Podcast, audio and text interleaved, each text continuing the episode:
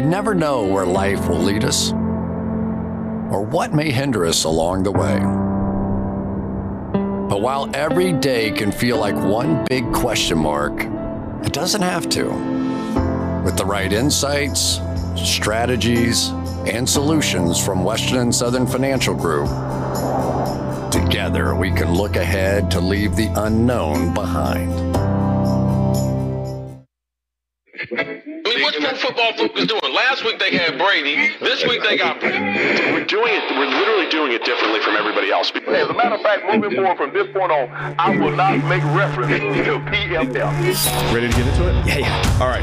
We're going team by team. I would be very careful about slinging stuff. Am I going to get sued? You go legal on this? I like football, I like football season, all the things that go with it.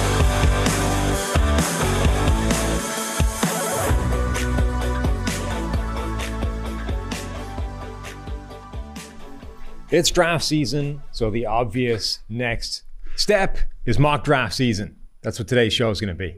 Mock draft. Straight in again. You've startled me. You've startled me once again with your cold open. Today, we are going to be breaking down Mel Kiper's mock draft. The godfather, the man with the best hairdo in the business. That's where you start, right? You're not the one with the best hairdo in the business. I don't have a hairdo anymore. Oh, that's right. Yeah. That's right. I am no longer possessing of a hairdo.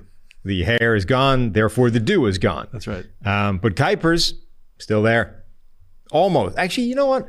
I'm going to take that back. I think the most consistent and best hairdo in the business over the last several decades belongs to Howie Long, Oh, that's pretty good. who has had the same flat top haircut Yeah. since the early 80s.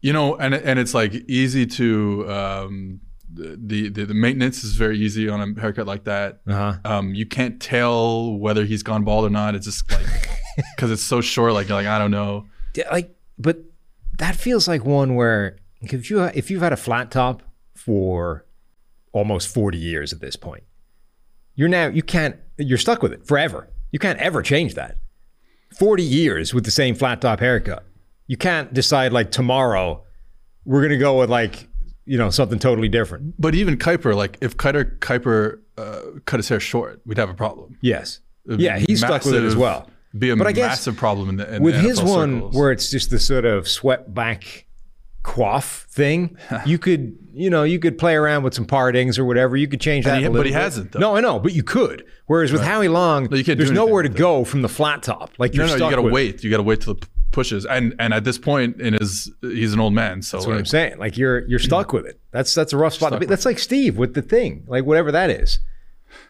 is that a pompadour? Is I that what it mean. I think Jerry Eric curls? Eric used to call it the full Jerry or the was it the full Jerry? The yeah, the Jerry curl. I mean, again, you're kind of stuck with it. There's nowhere to go. he yeah. If he cuts his hair, PFF would have to fire him. like, that would be. The funny thing is, like he thinks that like, oh, I couldn't, I, I'd look weird with short hair. But there was one point where he came back with one of the most ridiculous haircuts I've ever seen. Like he went to some new person that ha- isn't experienced with the full Jerry and did something like Shirley Temple to his hair. And at one, like Rick did up this Photoshop mock of him with just short, normal hair. And it's like, you actually look normal. Like you've boxed yourself into this world where you think you're stuck with that. But if you just had a normal haircut, you would be fine and nobody would think anything different. all of the money that we get from subscriptions, from ad revenue for these shows, Uh-huh. they go towards photoshopping us with different hairstyles. You would be amazed the feedback we get on haircut discussions from this podcast. Speaking of feedback, NFL podcast at pff.com. You complained yesterday Yeah. that there had been no feedback about dinosaurs, about your questions about dinosaurs. So somebody emailed us in. Did you, what was the guy's email address or email, name, the name? Who sent it in? Uh, the dinosaurs. Dinosaur question. There we go. Philly Joe sent us an email asking, could we get players in the Super Bowl to dinosaurs comp segment? And you've actually done this. yeah, this took me a, a, a long time. Yeah. I've been spending since the end of last show. Right. That's all I've been doing. So we're actually doing this. Yeah, we're doing it. Okay. And the first one is I don't. It, yeah, the first one isn't even a dinosaur. There's actually two non-dinosaurs on here, but Yeah, this seems. I mean, look, just looking at the the names and and dinosaurs here, Mm-hmm. this feels very lazy. I'm not gonna lie. like, are these just the dinosaurs you can remember from Jurassic They're- Park? Well, or- so I did this on purpose. These are all just Oh, you've except kept it- one. They're all Jurassic Park dinosaurs So because kept it like- these are the dinosaurs that we know, like collectively. so you've kept it uh, accessible for people that Very don't have a deep dinosaur experience. Uh, we have, I think we have six of them. okay. Uh, very accessible. Go on, think we have man. seven of them, actually. What have you got? All right. So the first one, not a dinosaur. Yes. Let's start off right, off the bat. So immediately we've we've been this thing as a concept, Chris Jones, right? the megalodon. The megalodon. As you can see here, the biggest, uh, second biggest, um, like sea dwelling creature of all time, the blue Okay. whale. The blue whale. The blue whale is the that we currently have. it feels like the blue whale would get messed up by a megalodon. Yeah, it can't compete with a megalodon. Right. And the reason why the blue the blue whale became as big as it is, and it still is, is because the megalodon went extinct. Okay. So the megalodon is like three times the size of the great white shark. Yeah. Okay. So, pretty Chris big Jones, guy. the Chris megalodon. Jones, For people megalodon. listening, you probably want to check out the YouTube because there's graphics attached to this. Um, all right, who's next? uh, DeVonta Smith, Velociraptor, has to be. Does it though? Well, See, here's the thing. Here's where I'm gonna. Here's where I'm gonna expose your quite clearly surface level understanding of dinosaurs, right? Because the Velociraptor was not the same size as it was in Jurassic Park. The Velociraptor was like this little chicken-sized thing. What they actually did was essentially steal. I think something called a Deinonychus or something, which is the Velociraptor-sized thing. And they were like, "Well, we'll just call yeah. that nobody knows how to pronounce Deinonychus or whatever it is. So we'll call it a raptor and we'll use that.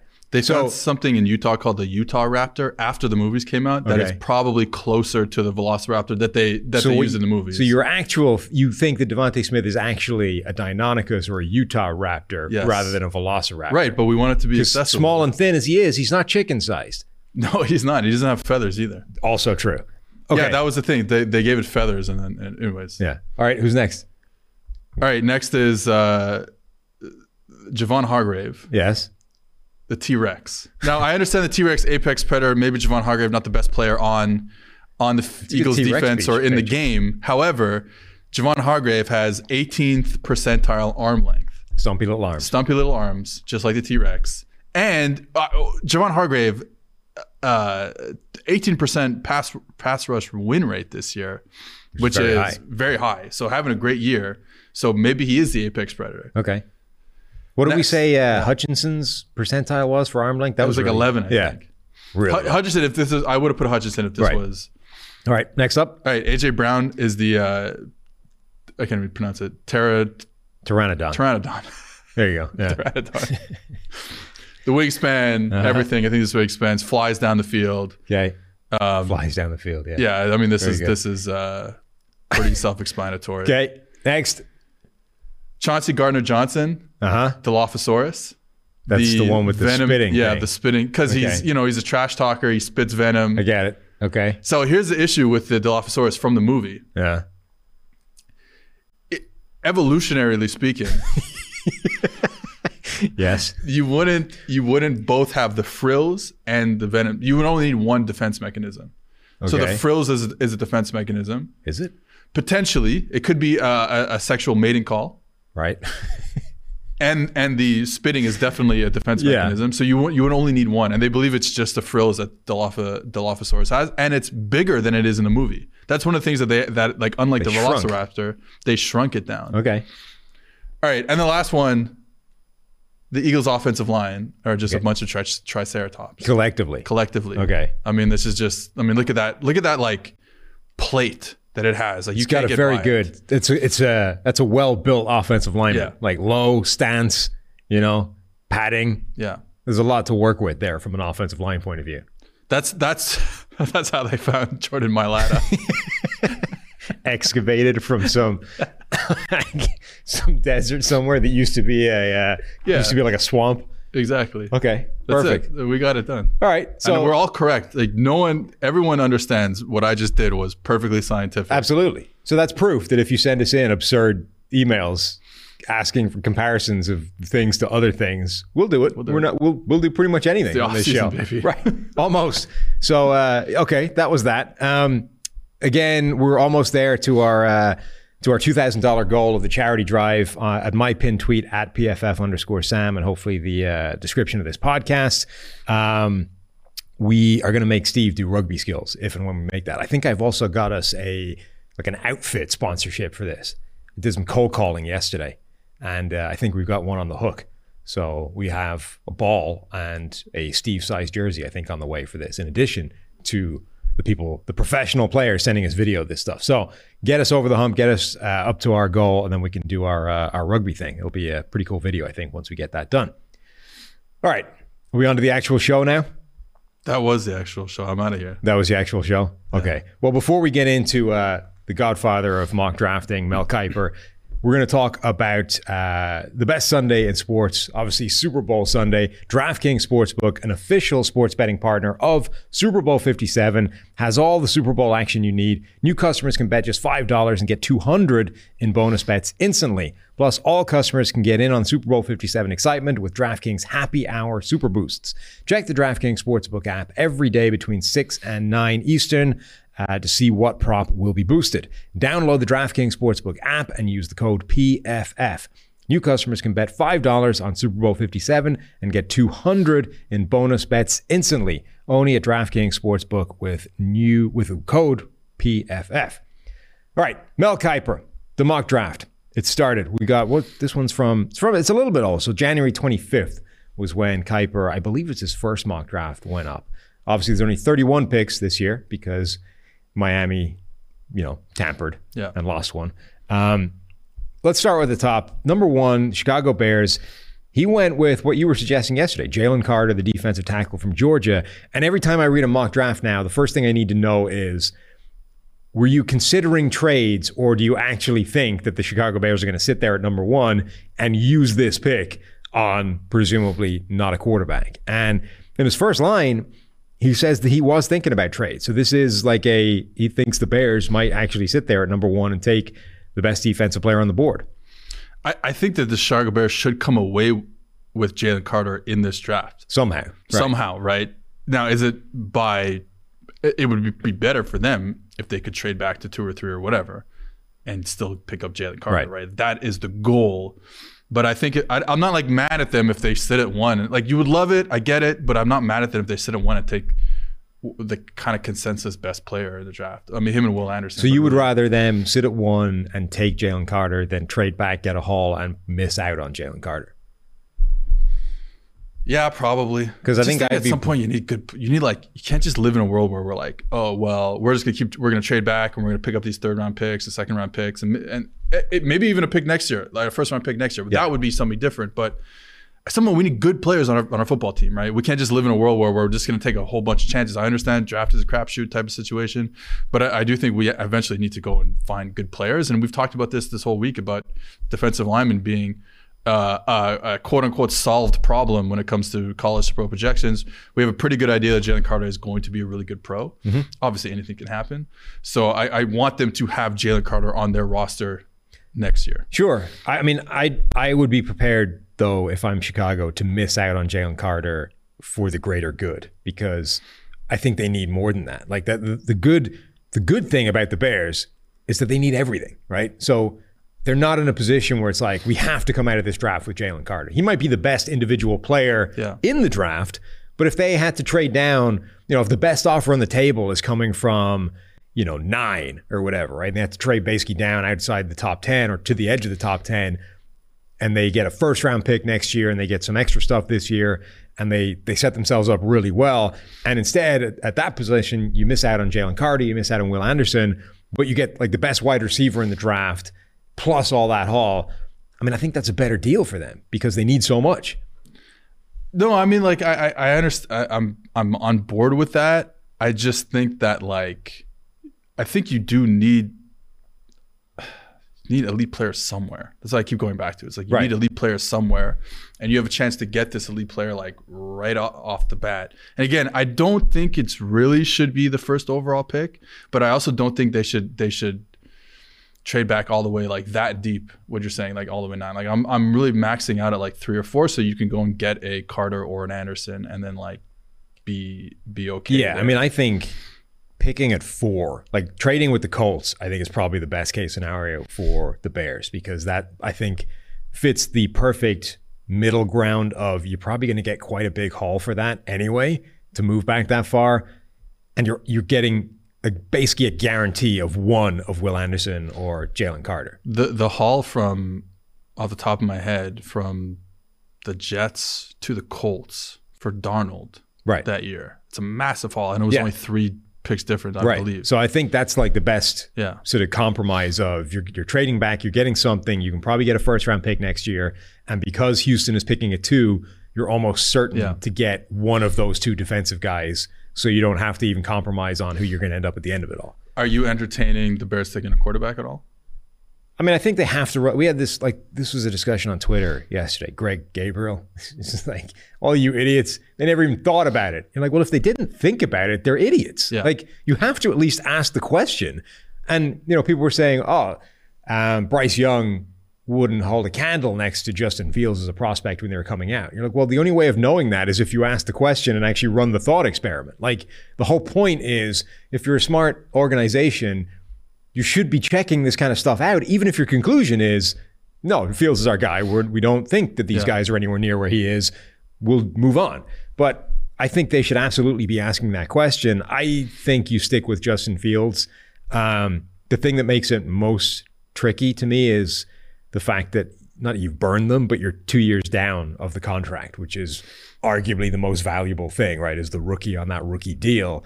And you're halfway through that now without really Their, knowing. their, their problem is like, you know, you look at a guy like Jalen Hurts, and you can really picture Fields becoming that type of player. They just don't have the roster around him at all. Right. I mean, that's the thing. Like you, tough, man. compromise the evaluation entirely by Yeah. what's around him. So that that just muddies the picture. Um, all right, number two, Houston Texans. The first quarterback comes off the board, and it's C.J. Stroud from Ohio State. Ohio State, not Bryce Young. you know, you could go with any of these guys. I'm like, I think I'm a Bryce Young guy, but I'm like willing to be okay with not being a Bryce Young guy because of the size. Yeah, but that's it though. Like That's it though. That's it. Because he, everything else, he's a magician. He's electric. He's a playmaker. He does everything. He's just like he would be like the smallest quarterback Right. taken So, like- in so long. full disclosure here, you know, Mike Renner has been Mike Renner does the draft 24/7 all all 365 days of the year. Trev is in it the whole time. You and I and Steve come to the draft way later than that. We're we're in the NFL and then we get to the draft once the sort of season starts to wind down. So this is a much more surface level thing. We got plenty of time to get into the the players in their entirety. When I saw this, I hadn't even watched a lot of CJ Stroud. And I, I went and watched him yesterday, specifically after seeing that Kiper had him as the first quarterback off the board. Because I was like, all right, I've gone through, I've watched Bryce Young, I've watched Levis, I've watched Richardson, I haven't seen a lot of Stroud. So let's go through. And I'm like, I I can't really see how you can take Stroud ahead of Bryce Young. Other than literally saying, I can't draft a guy that size. That's it. That's That- but that's a it. hu- That's hundred percent it. But if because he's get- not the playmaker. I mean, he, he the Georgia game illuminated me a little bit to the playmaking ability. But doesn't that legs. also like terrify you a little bit? It's like the Georgia game. CJ Stroud was incredible in the Georgia game and incredible at all the things people said he said he say he's not good at. Mm-hmm. Which on the one hand, it's like great if he can do that against the best defense in, in the nation, like, he can do that at the next level.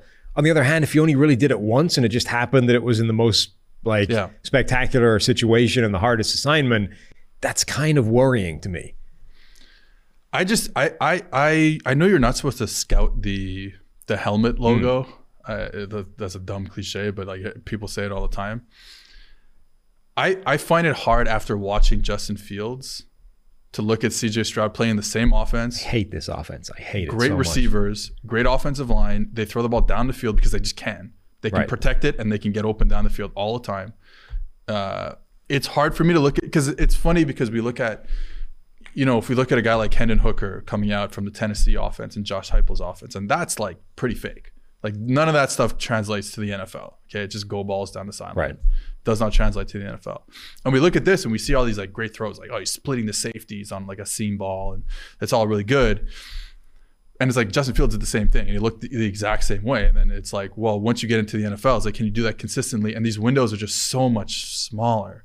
Like the the type of throws exist in the NFL, just the windows are so much smaller, and the protection is not as good.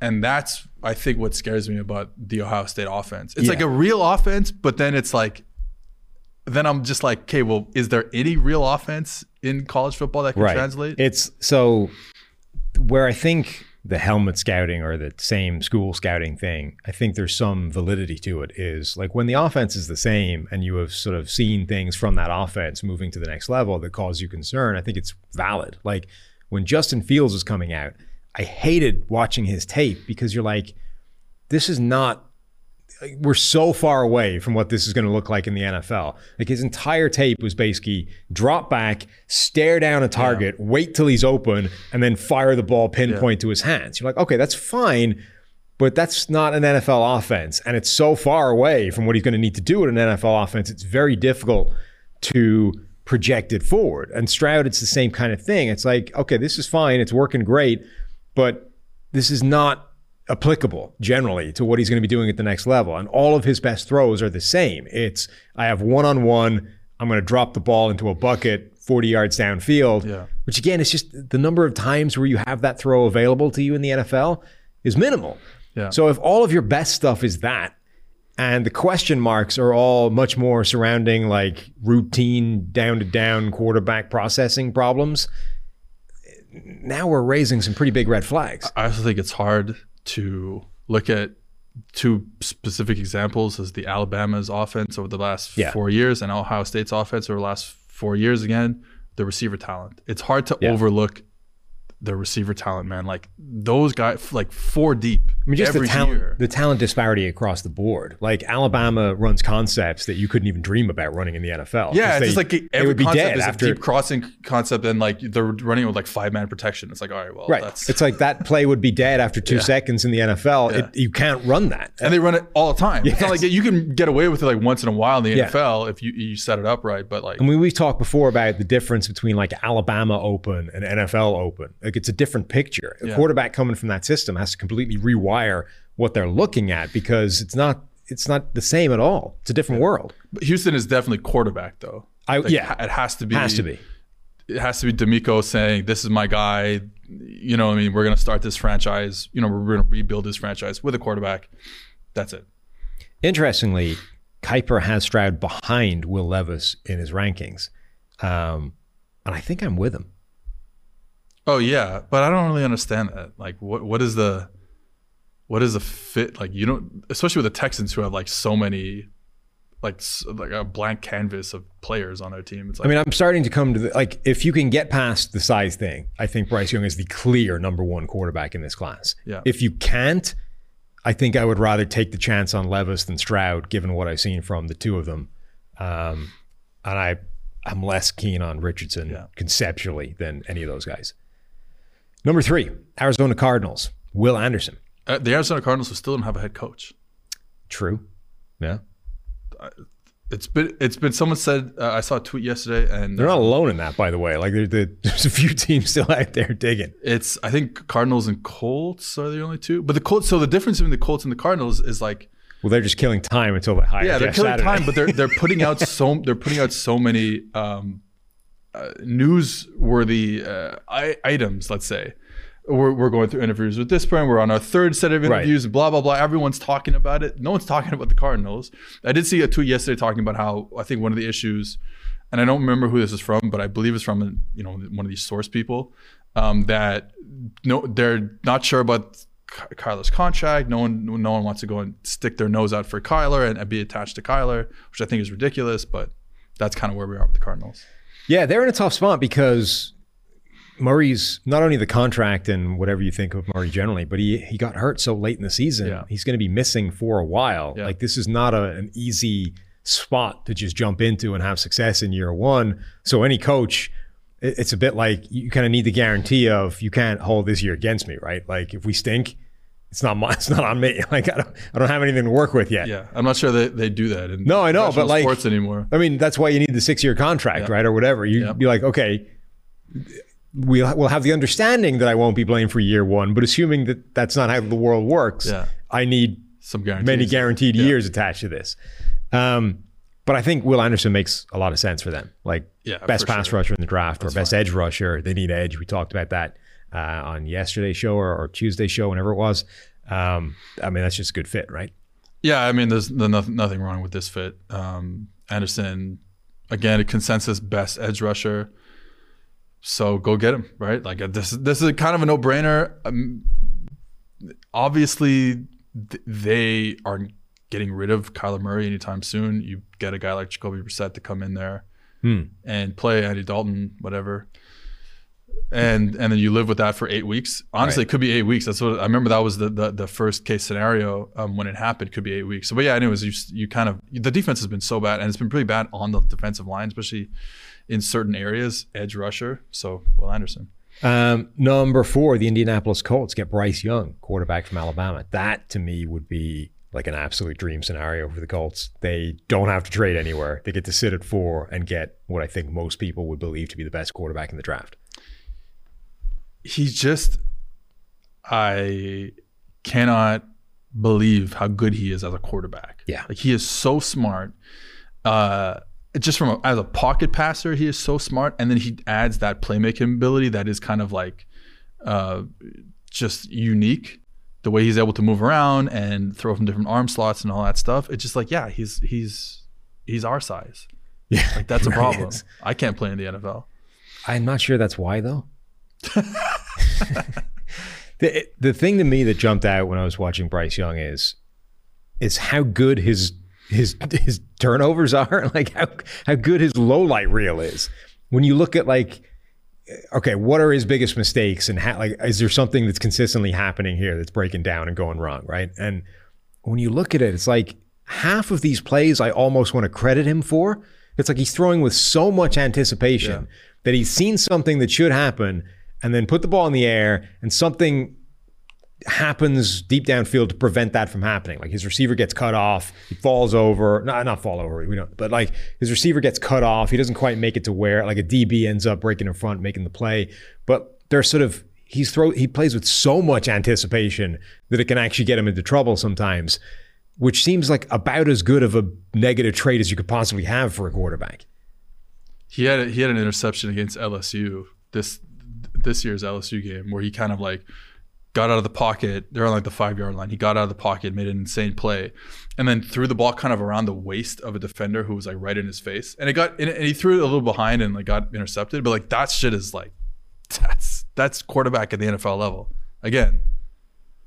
I hope it works out. Like that's that's the thing. It's like I you look at him, you look at the way he plays quarterback, and you're like, I want this guy to be good because Yeah. this is super fun. This is He- super entertaining. We're trying to be be entertained good here. Yeah. because like everything, he's good at everything. The Yeah. only flaw is the dude is tiny. Yeah.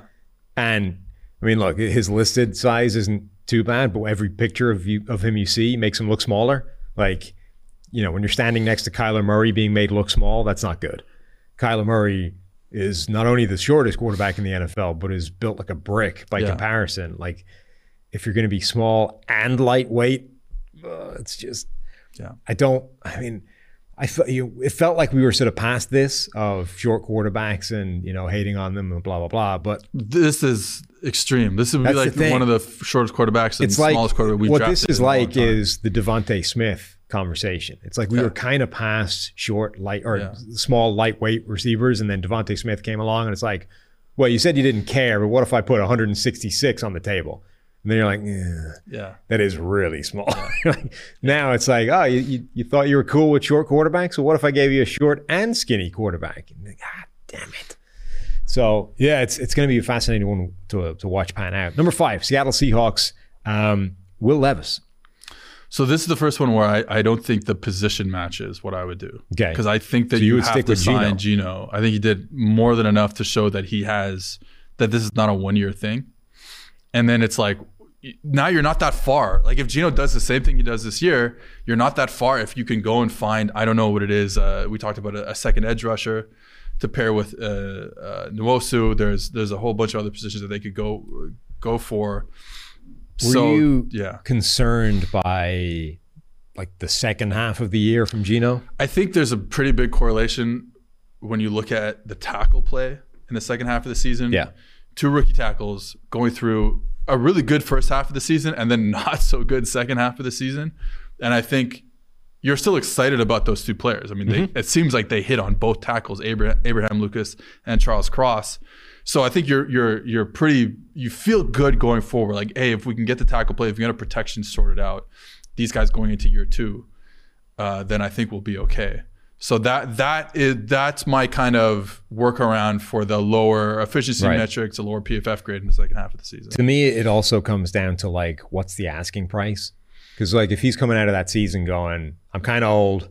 This is my one shot. It's never happening again. I need all of the money right now. Yeah. Like, and if he's putting, you know, if, if his demands are like top of the market quarterback money or even anything approaching it, if you're Seattle, it's like, I mean, we have the number five overall pick. There's probably a quarterback there. I I don't know that we can do that. You know, we're going to Yeah. need to have some kind of middle tier, middle class quarterback contract here. Otherwise, we, I think we have to be prepared to walk away from that. Yeah, I just I just like my projection of Geno is is that he's he's a top ten quarterback potentially. Like there's a, there's a top ten quarterback in there for sure after we watched this year. So then it's like, all right, well we're good there. And like at 32 years old, like he'll turn 33 in during the middle of the season. That's like young for a quarterback, right? Like you can do give him three four years and you're not worried about decline yet. Sort of. But then Russell Wilson is like, what, 34? Different. Russell Wilson, very unique quarterback. True, but the more you know, the, I think the one thing about the sort of the weird world we're in right now of like when is a quarterback old is I think styles play a huge part of Yeah. this, and like Geno definitely relies on athleticism. Like if you yeah, take but that he, I think he's so much better in the pocket right now Yeah, yeah. than than Russell, and I, so I think that's why. Again, that's why I could. If he was 36, maybe a different story. But at 32, turning 33, like I said, I think we're okay with thinking that you have three years with him. And again, if it's the same level that we saw this year, if you can go and and, and then add a top 10 pick at, at any position, right, outside of tackle, outside of receiver, Yeah. I know they're probably going to look for a wide receiver three, but like outside of receiver, like man, you could go and find someone, um, you know, maybe a second corner, maybe a nickel. I don't know, uh, anywhere on the defensive line, like we talked about. I mean, the good thing really, really make this roster look really good next year. The good thing about this pick is it like it'll take care of itself before you know the draft. Like it's right now it's Levis or Geno. We'll know the answer to that by the Yes. time this rolls around Yeah. because they're gonna have to make a decision on it. Number six, uh, the Detroit Lions. So last pick, number five was that was the Denver pick for Russell Wilson. So Seattle picking in the top five despite having a pretty good year. Number six is Detroit um, from the Rams. That's part of the the trade they made. They have uh, or Mel has Detroit picking Tyree Wilson, our uh, giant defensive end from Texas Tech. That's an interesting one. Yeah, only so I love Tyree Wilson. Love him. I think he's a I think he really is a top 10 player in this draft. I do you do you need to go edge again because Hutchinson has kind of worked out. James Houston Was really good. was really good. Now it's like, okay, is he a great like uh, maybe first down, second down player? I don't know. So I don't know if they need to go defensive end, but also stylistically, it feels like that's kind of it feels like Wilson is a little bit redundant with Hutchinson. Like I could see kind of picking a player that you think might upgrade James Houston or like a more surefire James Houston um, as Yeah. a complement. I'm not sure I would go for a player that's so stylistically similar to Hutchinson. But w- I mean, with that said, as I'm thinking about it, like I'm not mad at the pick at all because I think you you you need two defensive ends. If James Houston is not an every down player, then you probably do need a second defensive end. Yeah, but but also like Houston was such a surprise because there were like three other young guys that they expected to to man that spot, Yeah. and then it's like none of them panned out last year. I, I don't know that you necessarily rule them all out going forward. For sure. So I don't know. It, it it's not where I would go if I was sort of searching either position need or like best player in the draft spot. I don't think. Yeah, but and then the other the other thing is just like where do you where like the other positions that they need like are there are there top ten players at that position? And Tyree Wilson is a top ten player. I don't know if there's a linebacker, an interior defensive lineman outside of Jalen Carter, a cornerback that like really you would look at and say, okay, this is a top ten player. This is a guy we, we need to take at six. Right. Tyree Wilson is definitely a guy you need to take at six. So I'm that I'm like talking myself into it as we're talking. Okay. I don't love that one. I don't love that one. Number seven, Las Vegas Raiders picking Peter Skoronski, the uh, Northwestern offensive tackle, widely considered to be the best tackle in the draft.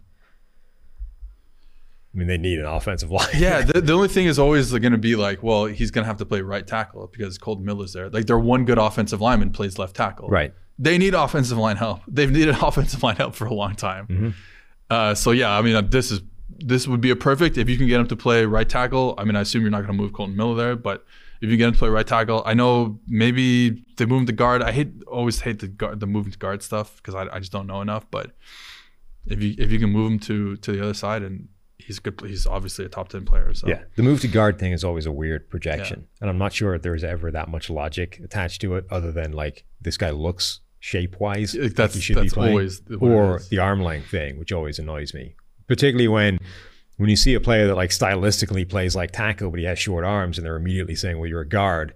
So, well, okay, but if he doesn't play like a guard, he's probably going to be bad, even if he has short arms. Like you're not helping him.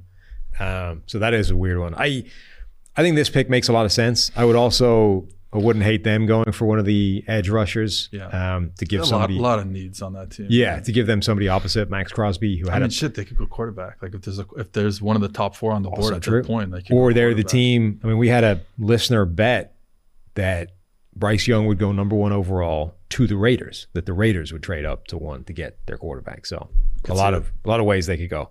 Number eight, the Atlanta Falcons, Myles Murphy, defensive end from Clemson. Well, like defensive end is a huge need for them. I think Anything on defense. yeah, anything on defense. I just think this is a. I don't. I would not pick Myles Murphy in the top ten. I don't think I would pick him in the top twenty, to be honest. So that, that to me is just like positional need, hundred percent. Uh, you got to pick the right one. I don't think this would be the right one, but I'm willing to be wrong about that. I just I, the tape is just not.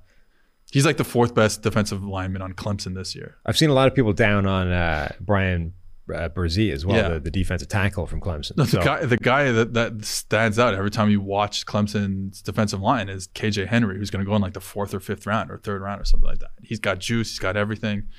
I, I said it on on on Wednesday. I think Murphy just no bend, power and explosion, sure, but one move, no bend. Uh, it's just not enough for me. Yeah, I mean, I think pretty much anywhere on defense, the Falcons could pick here. Like they need Yeah, a- anywhere. Their offense actually kind of fun and it's it's pretty good. Yeah. Um, obviously, quarterback is still a bit of a question mark, but I'm th- I'm not even mad if they go quarterback. I was I loved uh, Desmond Ridder coming out.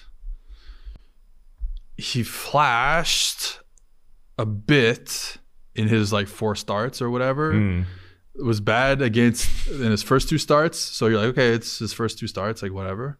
And then had a good game against the Cardinals, but that's the Cardinals defense. And then had a good game against like the backups of the Bucs. So it's like, where are we right now with Desmond? Again, I loved him, so I'm still sticking Yeah. with him. But I could see him go quarterback as I mean, a lot of it depends what the kind of quarterback breakdown looks like. Because Yeah. sitting at number eight, you're kind of within touching distance of quarterbacks that you maybe didn't expect to be. Like it's, a, it's actually this is one of those sort of pivot points of the draft, which actually always seems to be Atlanta for some reason. Um, but like, there's a bunch of different ways they could go with this pick that I think would make sense. Number nine, Carolina. He has Mel has them selecting Anthony Richardson, quarterback from Florida.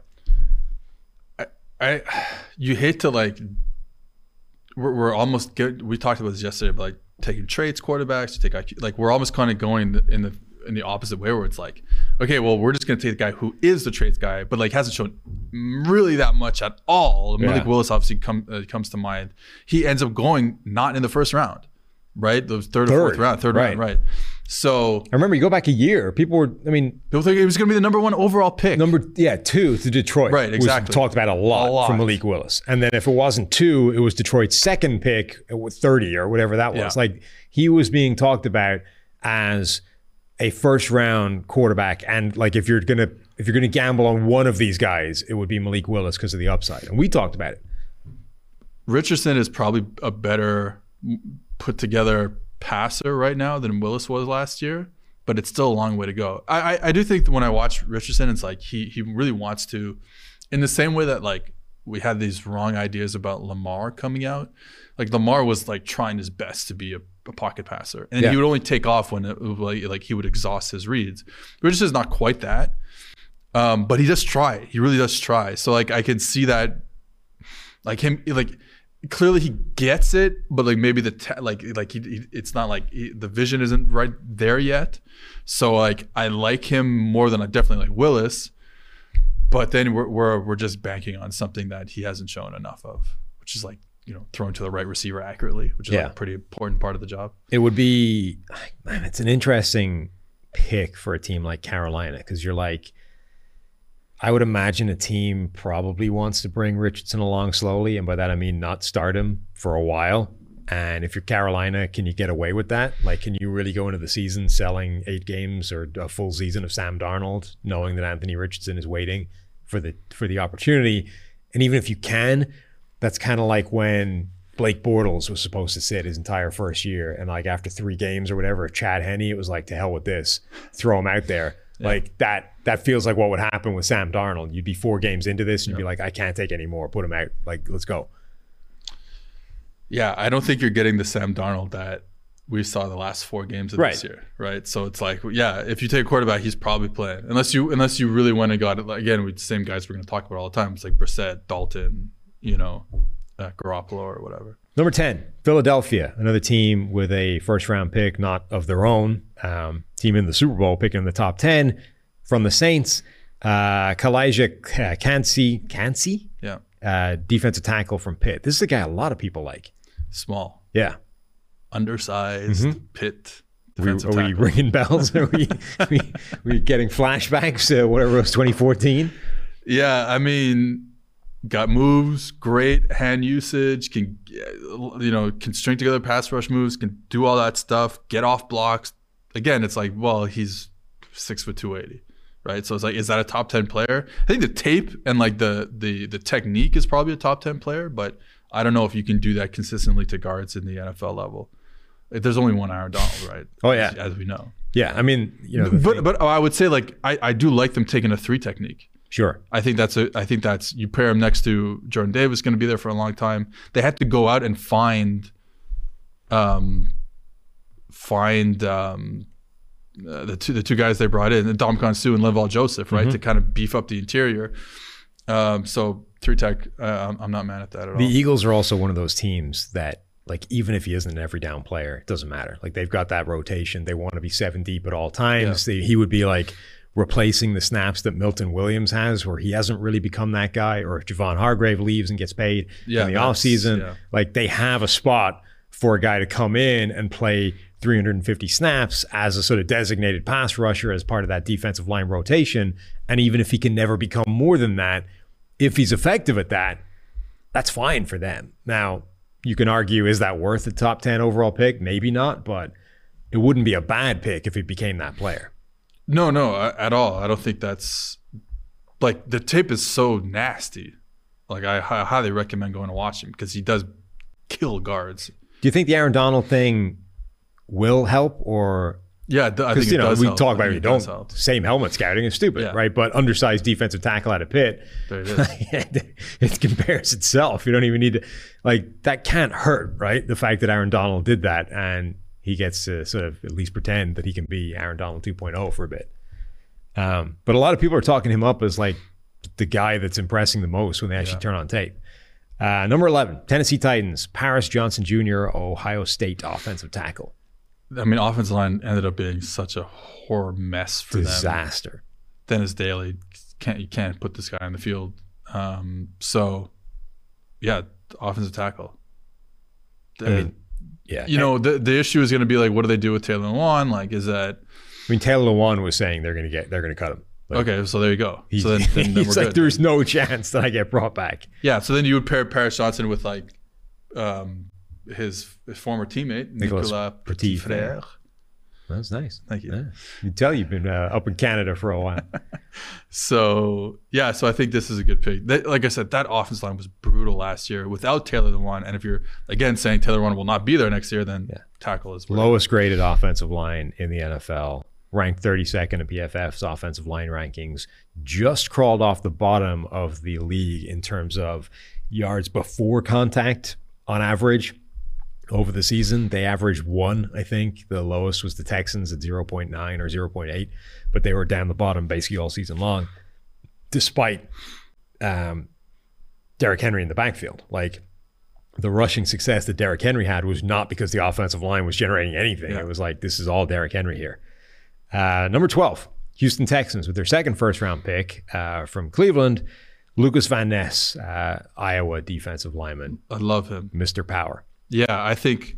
But the the nice thing about him, I think, which makes him like, you know, the twelfth overall pick and maybe even better. I don't know, but definitely a top twenty pick is like he does have speed and bend, and to go with the very obvious power, and that makes him a very interesting prospect. Fits team need. I mean, again, with the Texans, you can go anywhere Everything, on defense, yeah. really. Um, but you know, defensive end was not a great position for them. So, um, Do so yeah, you I'm into it. um, for teams that have like multiple first round picks, does that change what you would do with the second one?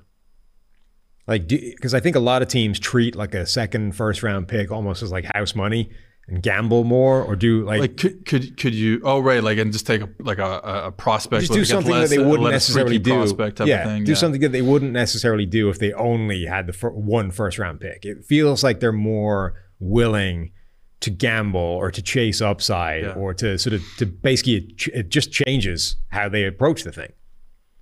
I wonder if there's something with like it, like like so the Texans would take a quarterback and then it's like oh do you take like a tackle or a receiver like do you pair that quarterback with Right. another piece that that they're going to interact with like uh, that that's possible um and then it's like yeah do you think with one pick like even if it's not quarterback if it's like okay one pick is like a defensive end who we absolutely know is going to be good because because we just know um, and then you the second pick you take some freak athlete who's like I could see it I Right. Because I felt that a little bit last year with the Lions. Like I didn't the idea of taking Malik Willis at number two overall always struck me as a little bit crazy, but I would have been all for taking him with 32 or Yeah. wherever they were picking. Because you're like, we already spent our first round pick. We already had Jared Goff. The bottom end of the first round for a dude with this much athletic talent, and let's see what we can create here. I'm kind of okay with that. Like that, that to me strikes. I, I it, it is almost certainly bad process Yes. but I kind of like the approach of gambling with that second first round pick. that's my middle name bad process hmm. I certainly it feels like you know you can see like where you would go wrong if you ever like the the people that win the the lottery right and get like three hundred million dollars. You know you can see how you would roll your like drive your life right off a cliff with that one year it's gone but you can see like the specific ways that you would you know ruin yourself if that happened. It's like if I was given an NFL team. This would be where I went wrong, right? Every time I had a second first round pick, I would be drafting some like crazy Yeah, yeah. lunatic potential guy that ended up being Like like, Tony Mandarich every time. yeah, exactly. Yeah. And you wouldn't last very long No, that would be my downfall, uh, pretty much. Number 13, the New York Jets. This one is fascinating. Jaxon Smith-Njigba, wide receiver from Ohio State. First thing I want to point out his name, Jackson, is spelled J A X O N, which until I misspelled it, typing it somewhere, I didn't realize what an efficient saving of letters that was. He has turned CKS yeah into X, and it does the same job. I mean, that's just efficiency I can applaud and get behind. But can he play X in the NFL Oh, look at that. Uh, I, I actually, do you have a take on that? well yes and no I mean he, he's a he's a slot guy right now Yes. Like, so all he's he played was. almost exclusively in the slot for Exclusively in the Ohio. State, like 90 plus percent of his snaps. the thing the, the only thing that I, I again this is like a good player probably going to be get picked in this range I the Jets do they need like he, he might be really really good but it's like okay you have Garrett Wilson Right.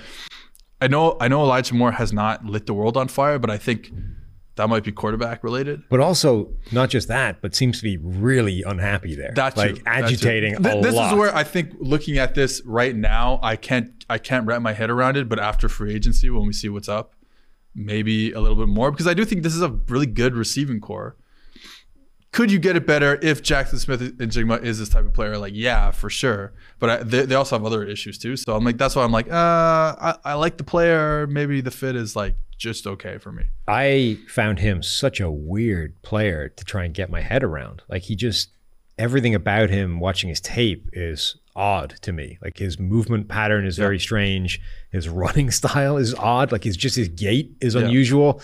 Um, you've got this obviously like guy with outside receiver size playing in the slot, all these kinds of things. He also falls over, just slips over and falls more than anybody I think I've ever seen playing football.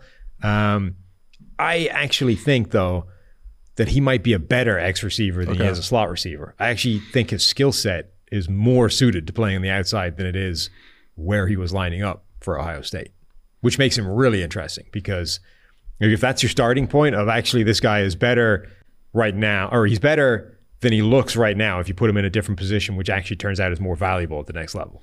Yeah, when I was thinking about uh, this pick, I was thinking about Jordan uh, Justin Jefferson because he played in the slot for Yeah. LSU in 2019. But the thing with, and then he ended up ends up being a, a great anywhere receiver, right? Yeah. The thing is, Justin Jefferson had a great year in 2018 outside, so we have that on tape. Like you could have went back and said, okay, well, actually, we here's here's like, you know, 300 snaps of him Right. playing X, and it was like really good uh, on a team that wasn't that was like okay at that time. We don't have that yet. So, I- so I, I do agree with you that I think that That's that, total projection. Yeah, total than, like- projection. rather than taking a bit and, and like And like, but, but the thing is that even if he's a good slot receiver, like that's fine too. Sure, but is I'm it? okay with I'm okay with that now as like a first round pick. Yeah, but like first round pick versus thirteen over, like you know what I mean. There's a Yeah. that's that's always the discussion with those guys. Like I've always sort of said, well, if you got if you knew a guy was Wes Welker or Julian Edelman or whoever your favorite slot Yeah. receiver is, like if you guaranteed that's who he is, how high is that? Or how high should that guy be drafted? Like where is that worth? Yeah, it's probably still a second round pick. I think it might be a first, but I don't think it's Late, thirteen. yeah, it's a late first. Like yeah. yeah, it, like I would take a bottom end of the first round pick for that, but I don't think I would spend 13 overall on it. this reminds me, we talked about draft busts yesterday, Mm-hmm. and like things we shouldn't do moving forward. Yep. This kind of related to slot receivers. Well, it is. It's the it's the Kadarius Toney. It's the the guy who was already a gadget player in college. Like it's you're more you're all the good guys who become good gadget players in the NFL were real receivers in college, and then they couldn't find it, and then they became gadget players. If you're already the gadget player, which Toney was, and um, there's a guy who from from this year who I'm who I'm forgetting, but like if you're already Wan'Dale Robinson, I guess is the other guy. Uh, if you're already that player, it's tough, man. Tavon Austin is the best example. Yeah. right? he was already this like multiple piece type of player, but not the greatest receiver. Like th- we, anyways. It's also like if you don't know what you're doing with a guy when you're drafting him, that's just immediately a bad sort of Yeah. red flag process thing. Like if you were going to do what they did when they traded up to get Tavon Austin, it's like at the very minimum you should have a extensive idea of how you plan on deploying him in this offense, as opposed to Tavon Austin runs jet sweeps. Yeah. The end. That's our plan. And that Well, just doesn't like. I, I remember looking this up uh, because I think I wrote something about the Giants last year and, and Daniel Jones and that offense. But like routes, like slant routes and like routes that are caught underneath five yards, we always want to believe that there's all these players in the league that are going to take a five yard slant and bring it to the house. Like that, that's just, it's just statistically five yard slants get caught and they get Yeah. tackled at seven yards. Like Right. that's what it is. Like the space is not there in the NFL Yeah. relative to college. That's Yeah. why Reggie Bush wasn't the guy he was in college in the NFL. As talented as Reggie Bush is, you don't have that kind of space to work with. Like NFL defenses are not that inept. And the you know, the hash marks are different. Like there just isn't that volume of real estate to do your stuff in. Um where are we? Number 13. So we'll get to number 14 in a minute. But first, the PFF NFL podcast is sponsored by Western and Southern Financial Group. The beautiful metal plaque on the wall, the mugs. We got the Western and Southern logo all over This, the place. this is technically the Western and Southern studio. Right, correct. And we've also got, you know, Western and Southern colors in the logo, like the whole thing, the whole shebang is set up. Um, while you focus on your roster moves, Western and Southern helps advance your money moves. Buying your first home, planning to start a family, wondering how to make your money grow. Western and Southern's playbook of life insurance, investment, and retirement solutions helps you rest assured on game day. Team up to understand and address goals with a game plan built just for you. Get started at westernsouthern.com forward slash PFF. Right. Pick number 14. Uh, by the way, the other interesting thing about that is that's the first wide receiver off the board, right? So that, I mean, that's notable in itself um, that that's the guy he selected as the first. Number 14, New England Patriots, uh, Devon Witherspoon, cornerback, Illinois. I think if, if this is like a great fit because they've they've kind of gone away. The Patriots have kind of gone away from like exclusively playing press man to man, but they still play it a hell of a lot. And Witherspoon is a great press man to man corner. So just the fit is perfect. Really good player, man. I, I, he came out of nowhere this year, but watching a little bit of his film, and he's a good, he's a really good player. It also felt like they almost abandon everything they sort of usually do on defense because they just didn't have the guys that could do it. Like when they went up against teams like Buffalo, it's like, well, we don't have anyone that can go one on one with Stefon Diggs. We're not even going to try Yeah. the stuff we did in the past. Like when they want to catch you Yeah, with exactly. Diggs, they're just going to take it. There's and you know who did keep trying to do that? The Miami Dolphins. Right. Like what happened. Um, number 15, Green Bay Packers, Michael Mayer, uh, tight end, Notre Dame. Look, pass catcher. First round tight end. Yeah, uh, he's complete though. He's like everything. He's gonna fall because he won't test as well as like maybe even a, like a Dalton Kincaid or something like that, who I think a lot of people like and is a good player. But Mayer is like just he's he's everything. He just does everything. So I think this is a good pick for them.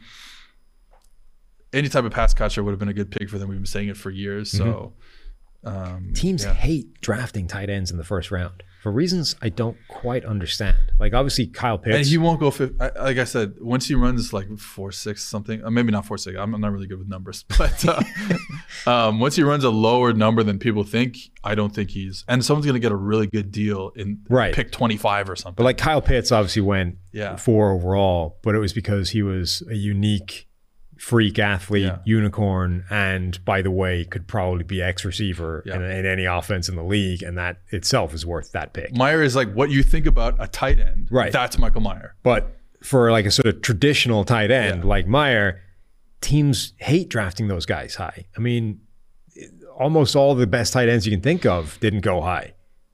Like Gronk was what a third rounder. Yeah. Um, Travis Kelce, uh, Darren Waller was like a sixth round wide receiver. Like these guys, they weren't coveted when they came out. Even you know last year, uh, Trey McBride right was being talked about as a really good tight end prospect, but it's like, but we're not taking him high.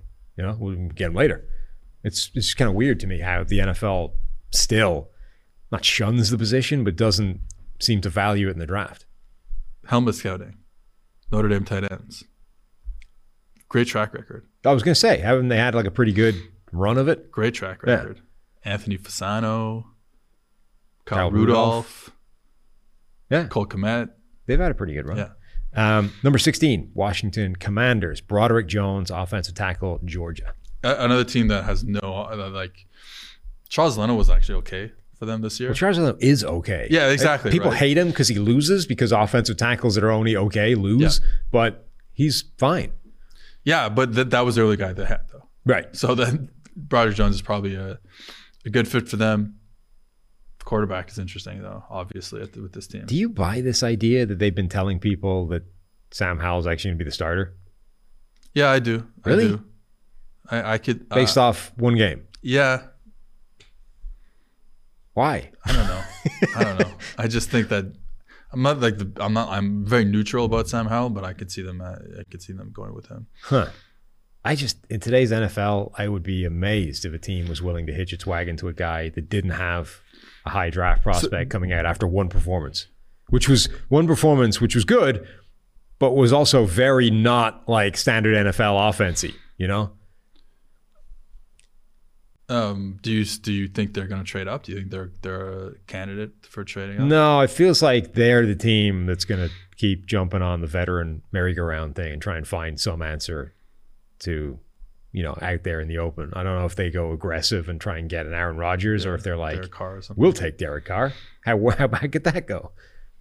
I, I think this team is not bad with Derek Carr. Yeah. If you could go Derek Carr and you take, you know, let's say you take Broderick Jones, receiving corps is really good. They hit on Jahan Dotson last year. Obviously, Terry McLaurin is a really good player. So I mean, I'd be fine with them installing Sam Howell as the backup and rolling with, you know, Derek Carr or whatever as the starter. And then if Carr stinks at any point, you turn it over to Howell and see what you have. But the idea that after that one game, you'd be like, nah, sure, he's the starter, unquestionably, just feels wild to me. Like we were, we're how many games into the Brock Purdy thing, and we're still like, I don't know, who knows? I don't know if he's the starter before the injury, obviously, but that's like exponentially more evidence than we have for for uh, Sam Howell. yeah, I mean, again, I'm, I I don't think Sam Howell is the answer long term, but I could see them wanting to like see what what they have there. But but like that ne- that means that means not being aggressive in the free agency market for a quarterback, which it means And being I'm gonna say the same three guys again: Jacoby Brissett, Andy Dalton, Jimmy Garoppolo. and being like prepared to almost sacrifice the season if you're Yeah. wrong. Like that's the concern because and, and, and like not them like Rivera is obviously on the hot seat. right because they didn't want to see what they had in him at the end of last season because they were still alive, right? And then Yeah. as soon as they weren't, it's like all right, let's see what we have in Sam Howell for one game, but you can't. You, then you didn't see enough because you only had one game. Um, number seventeen, Pittsburgh Steelers, Joey Porter Jr., cornerback, Penn State. They need a corner. Again, this is a fit. Another press press corner Family connection. family connection. Joey Porter Sr., edge Yeah. rusher for the Steelers back in the day. Joey Porter Jr. now rocks up as their cornerback. They do need corners. Yeah, they they might not have any corners on their roster after free agency, so like they're gonna need a corner. Porter's a good player. Like I haven't watched too much of him, but he's a very instinctive player, and uh, like I said, press man to man. So I think they're yeah they desperately need cornerbacks. Like they're not they don't they didn't have a terrible group last year, but they clearly still have juice as a pass rushing unit when T.J. Watt is still there, Yeah. and when you have when you take like an okay group of corners and make them better, that makes everything look better. Just the the sort of symbiotic relationship of those Yeah. two is like a force multiplier. Um, number 18, Detroit Lions, Christian Gonzalez, cornerback from Oregon. It's a cornerback run. Yeah, and this is where like we talked about the Lions before, where it's like, yeah, you would love to have a cornerback earlier probably than you would take the edge, but there just isn't one until now. Right, So now you go and, pick. Yeah, so now you go and take Christian Gonzalez, and you feel pretty comfortable about that. Mm-hmm. Could again, it's like could go almost anywhere. Um, uh, with the Lions pick, but maybe if there's a run on corners like there is in this in this fantasy world that we're living in right now, then Yeah, I mean, I think corner is definitely a more acute need for them than edge rusher. But you're right; it comes down Yeah. to sort of value of the position, value within the draft. Like, where is the top corner going to go? And if you don't think it's worth that first pick, Yeah. you might wait until 18 and still be able to get your guy and and upgrade both positions. So, Yeah, they're bad. They're bad at corner, man. yeah. I mean, I think overall, if the Lions come out of this draft with you know edge rusher and corner in the uh, with their two first round picks, that's that's pretty good going, regardless of the order. Like uh, number 19, Tampa Bay Buccaneers, Keion White, defensive lineman from Georgia. Yeah, I mean, like, it's interesting because all of a sudden, like, sh- they're getting a little old, And this was before Tom Brady Yeah. walked away. getting a little old. Uh, Joe Tryon-Shoyinka has not been, He kind of came on a bit towards the end of the year, and but hopefully that continues. Yeah. But like, it's been an okay two years for him in the league. right, Matt, at best. Um, you know, Barrett on the other side is like, well, there's been really good years, but he's also getting up there in age. Mm-hmm.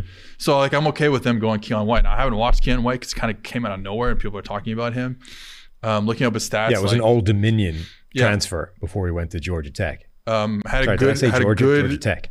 um, good 2022 though. Just looking at the PFF grades, it was it was an okay 2022. It wasn't a great in terms of production via PFF.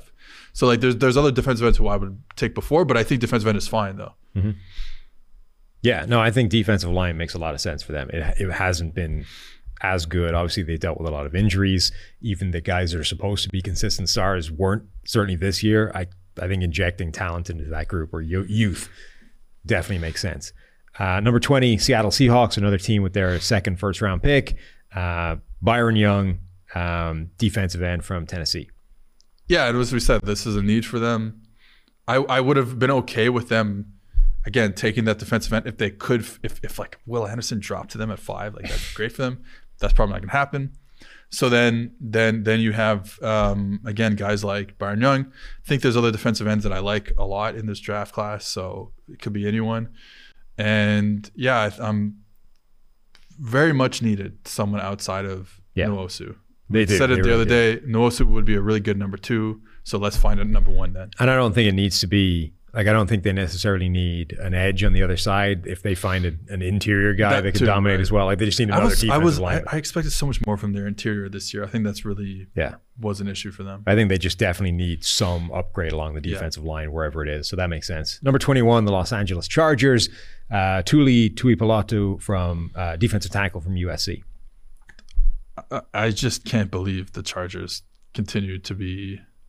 They they you thought they fixed what they had to fix last offseason and Mm. it just fell apart. So defensive tackle, they need it. could go a lot of different positions. Linebacker's not great. Edges, edges, edges. Obviously, probably their only unit that you're like okay with, um, with a healthy, a, a healthy Bosa and and Khalil Mack. Even not at the peak of his game, you're probably still okay there. Mm-hmm. But interior, man, it's oh god, it's bad. Yeah, the guys like right down the spine. Interior and inside linebacker is Yeah. so bad. the guys that they brought in to fix that spine generally in the last couple of years just haven't worked out. Whether it's Kenneth Murray at linebacker, whether it's the defensive tackles they brought in last offseason, they just haven't done what they were supposed to do to fix that. And I think, look, obviously some of it is scheme. Like this is a team that intentionally sort of invites the run, Yeah, but there's only like you got to be able to make you got to be able to get off a block once yeah, in a while. like you can only be so bad at that before inviting the run is actually problematic to Yeah. the defense overall. And they've been over that line for the last couple of years. So they definitely need to fix that at some point.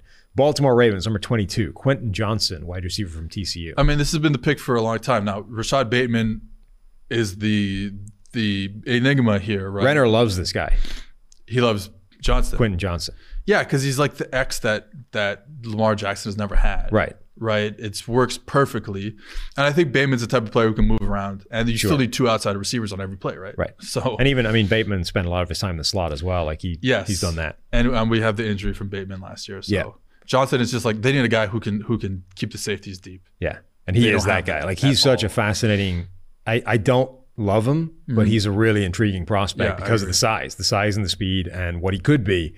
But it's very much it's projecting quite a lot. Like he's a he's a weird receiver where, you know, six foot four, long, but isn't good at the catch point, or at least hasn't been. It's like That's what you were saying the other day about letting the ball come to you. yeah, he's not good at that. And now maybe he can get better at it, but I don't, there's not a great track record of those guys that aren't that player naturally becoming that player. Um, but he has rare ability to catch the ball, turn upfield, and just outrun people. And that, that is valuable. So, Yeah, I'd say that's pretty valuable. but like Renner sent me, you know, I, I was, I asked Renner when I first watched him, I was like, is this guy really as good as you think he is? Because I'm kind of not seeing it. And then like randomly on a Saturday last week, he sends me this play and he's like Q4, you know, 1035 against Cal, like in 2018 or something, like some random play years ago. And he's like, there's only, you know, a handful of guys in the NFL that can do that. And he, it's like a simple sort of hook route or whatever. He catches it, immediately turns upfield, and then outruns the secondary for a touchdown. Like, all right, I, I'll definitely give you one thing that jumped out was when he catches those passes facing his quarterback, he's immediately back upfield, spins around and, and goes upfield really fast. He does that really well. The safety, however, for Cal, I would hope is now working for UPS or at least no longer playing football because it was awful. Like he just, just randomly loped in the direction of Johnston and then fell on his face. Like that. Okay, yes, it was good acceleration, but that that's not a touchdown against a good player. Like he gets tackled. And yes, the turn up field thing was good, but I don't think that displayed the kind of otherworldly Randy Moss esque, you know, speed that we're maybe selling him on. Yeah, that's why I'm I'm not. So you look, what, what pick is this? Twenty two. Yeah. Like I'm not mad at them taking. I think this is the 22, right the right But I'm also range I'm also think I do think he's a second round type of talent. Yeah. I, I mean, I think this is the right kind of range for him. Like, I'm seeing a lot of people have him as the number one receiver in the draft, the guy that's going to go borderline top 10. I don't think so. like that. No, I don't think so. But if you do what this happens and he ends up sliding to number 22, I actually think that's a Yeah. it's a good fit and it's and a good yeah, like I said, range the for him. fit is perfect Yeah. here. So They got to keep drafting wide receivers until one Right. hits. As much as I don't love that uh, him as a player, I think that's a Yeah. good fit and range for him. Number 23, Minnesota Vikings, Emmanuel Forbes, cornerback from Mississippi State. Look, I, I find I find this so funny during the season when we had the all these discussions about the Minnesota defense because they they never played press, they played off. You know that was just what they did on defense. They played off, and they were letting all these guys run run across the field un, unabated, no Mm-hmm. problem. But it's like it's like oh well, then they should play man. It's like well, with who? Avec qui? like w- like Peterson has become a great off corner because he's he can't like he's too old to Right. like press and snap snap on snap on snap. So I think getting a corner and it's funny. So Mississippi State, um, you know, under I think the Zach Arnett's the defense coordinator now the head coach. I think not a big press team. They've had a really interesting run of corners recently. Yeah, but then the, the Martin Emerson's uh, um, good play this year kind of fit in there in Cleveland, and him being able to play man to man coverage like gives me hope that Forbes And as then well. Dantzler was Mississippi State as well, right? Like uh, before him. So they've had this Yeah. kind of interesting run of corners in the last few Yeah. years. And they they need a corner, good fit. So I'm Yeah, into it. I think this makes a lot of sense. Like that, the secondary. I mean, the whole defense needs upgrading, needs an injection of talent in the first round. Um, secondary in particular, like they were bad last year. Plus, everybody was hurt. You know, Andrew Booth, their second round pick, um, was injured. Uh, obviously, Lewis Cine broke his leg in that brutal thing in London. Um, so yeah, they uh, hopefully those guys coming back will help as well. But I would definitely say corner should be a pretty good starting point for them. Number 24, the Jacksonville Jaguars. Deonte Banks, cornerback from Maryland. Yeah, again, corner. You know, they had Darious Williams there last year. So I'm not. I don't. I don't know. I think the corners were fine. Well, Tyson Campbell was good. Yeah. Um. So no problem there. And then I didn't think Darius Campbell was uh, Darious Williams was that bad last year. So When they I moved him, I thought he was much better outside than he is inside, which, which is is where they moved him, I Yes. believe. Yeah. Which is weird for like he he's one of those guys. This happens every draft year where he's tiny, right? So you get these guys to play outside in college, uh, but they're small. So the NFL goes, well, that guy's a slot only. You know, Yeah. slot slot players are small. You're that small. You play in the slot now. You know, like, but there's the PFF data has sort of shown that there's a much much tighter correlation between guys that have played well in the slot in college succeeding in the slot at the NFL and guys who didn't play in the slot in college but have slot size and get shoved in there just because that's where we think they should play. So Troy Hill, I think, was like this as well. Troy Hill's a better outside corner than he is a slot corner, but he's a slot size, so he gets funneled back in there a lot of times. Darious Williams, I think, is a better outside corner than he is a slot guy, and maybe the Jags have realized that now. And if they have, they're actually in a pretty good spot when Yeah, it comes to corners. They need a slot guy at some point, but they don't necessarily need like a first round corner to come in and take that spot. Um, even forgetting uh, Shaquill Griffin still there. Shaquille, Shaquem, which Shaquille. Um, so I mean, it wouldn't hurt. I don't think you can ever have really too many good corners, but it's not a need. I would say. no, I don't think it's a need. Where would you go with this if you were picking their need? you know, safety is interesting. Rayshawn Jenkins, I think, played okay. Then you have like Wingard. I think there's another safety that I'm forgetting. So maybe safety. You could, f- you know, I don't know. I don't. I- don't know enough about the draft as of yet to tell you if there's a guard Right. here to play opposite of Scherff. This would also be an interesting spot. We've only had two wide receivers off the board, right? We've had Quentin Johnston. yeah, that that Smith that I think is they need a number one. I, I was like pleasantly surprised by the the what they could do with with with a bunch of number twos or Yeah. number two point fives this year, but they still eventually need a number one. if they were able to, and I'm not necessarily, I don't want to necessarily label him as like this obvious X number one guy, but if they were able to get Jordan Addison at this spot, Yeah. that would be, That'd be interesting. particularly as the third wide receiver off the board, that would strike me as one of the best value picks that we've had in this draft so far. Yeah. Speaking of Jordan Addison, Yeah, there you go. 25, New York Giants, Jordan Addison, wide receiver from USC. obviously receiver. We've talked about it. I like him a lot. Yeah, I he's think good. He's, a great route runner, separation, the whole thing. Yeah, Um, he reminds me a lot of. I mean, not, but he reminds me of Garrett Wilson last year, where you're like, he's just good at everything. I mean, Yeah. he, he's there's no problems here. Like we draft this guy in the first round, we don't think about it. We just get a good player. It's great. Maybe he like can he become, you know, this sort of dominant Julio Jones force as an X? Probably not. But Yeah, like he's who not. cares? Big, he's not. He's not big. Like, That's what I mean. Yeah, like it's he's so, not a big player. So if we're like shooting for if the standard here is can this guy become Ja'Marr Chase, the answer is probably no. But it's like can he become Garrett Wilson, come in and put up big, really big numbers and do well at everything? Yes. So I I mean I think for the Giants that would be great. I think for one pick before for the Jags it would be great as well. fit works, player works. I think this is, this would be a, a home run for the Giants to take this guy. Love that pick. Need a receiver so badly. Yeah. Anybody who they could just count on that who isn't like Isaiah Hodgins, who that's the guy they ended up counting on. Right. Um, we got what six more picks, but first I want to tell you about the easiest and most fun way to spice up playoff football season and therefore Super Bowl season. It's Underdog Fantasy in their pick'em game. Just look for your favorite or least favorite player stats. Pick whether you think they'll end up with a higher or lower total than that uh, in this week's game, and then you can win up to 20 times your money in a single night. Underdog keeps it super simple with their easy to use website and mobile apps. Pick between two and five players for your pick'em entry, get all of your picks right, and you'll take home some cold, hard cash. It's simple to get started. head to underdogfantasy.com or download the app. Sign up with promo code PFF, and Underdog will double your first deposit up to $100. Underdog Fantasy, promo code PFF. Get in on the action today. Uh, right, where are we up to? Number Dallas Cowboys. 26 with the Dallas Cowboys. This one makes no sense to me. Who select Bijan Robinson, running back from Texas? So I'm like, I, I'm, I don't care if you want to draft a running back in the first round. Like, I don't want to get into that discussion.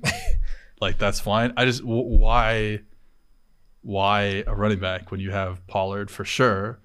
Elliott, I'm not sure what. Pollard's a free agent, right? Oh, is he? Yeah. Oh, so this is the thing. You finally get out from the Zeke Elliott contract, and Pollard is hitting free agency, and they've never shown any commitment to Tony Pollard. So all of a sudden, it's like, well, if we're losing Zeke, let's replace him with a with our stud bell cow again.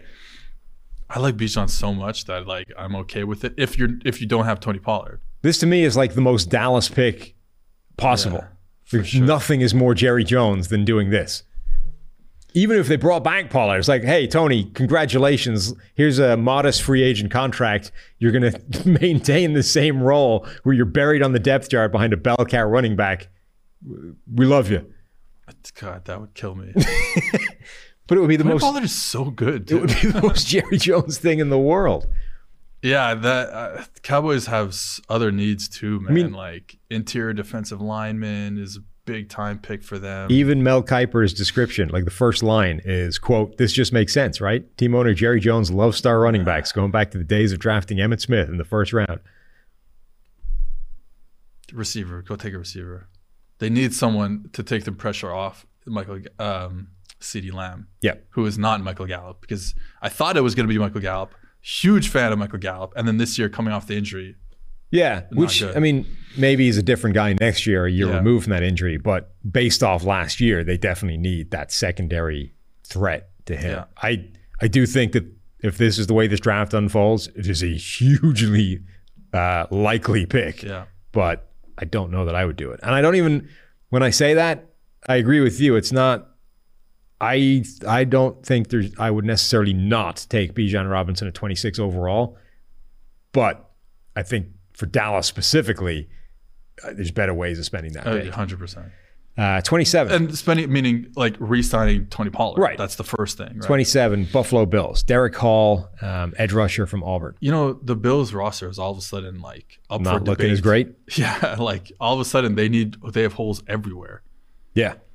and and if they lose, I, I think they'll probably end up re-signing some of their better players that that they can't really afford to lose. I think Poyer and Edmunds. Edmunds had a really really good season next to Milano. Yeah. But like, because of the money that they like, they're in this world now with the Josh Allen contract that you're going to have to let some guys Yep. go. And I think Poyer would be an obvious thanks, see ya candidate, particularly in that defense. I think they're generally able to get good safety play out of almost anybody. And then Edmunds coming off that career year, how much of an outlier it was relative to everything else would terrify Still me. young, he's still so young. I know, but like, but do you want to get like because he's so young and because he just had that amazing year, you're going to be resetting the market with him as your Yeah. linebacker, and I wouldn't want to give him that deal. right. Well, then then you could just pick anyone at this position at 27. Right. It almost doesn't matter. Yeah, Guard, tackle, I mean that the unquestionably the best roster, safety, yeah, corner. that um, like uh, d- defensive end outside of Von Miller, and who knows what Von Miller's future is looking like. Like all of a sudden, they, all of a sudden, like this team is like cobbled together via Josh Allen and Stefon Diggs, and it's like that's so it. amazing how fast Go receiver. They could go receiver here. it's so amazing how fast things can unravel in the NFL. Like the Bills, if that's the case, the Bills will have gone from unquestionably the best roster, Yeah. top to bottom in the NFL, heading into last season, to you can literally draft anywhere on defense and it would be a good pick in the first round because you have holes everywhere. Draft anyone on offense. Man. That too, yeah. I mean, you could basically spend this pick anywhere except quarterback, and it would make sense. Like in nine months, that would have happened. That's It's incredible. madness. I, I can't believe it, and like that just goes to show how good Josh Allen has been. In my uh, like, I think.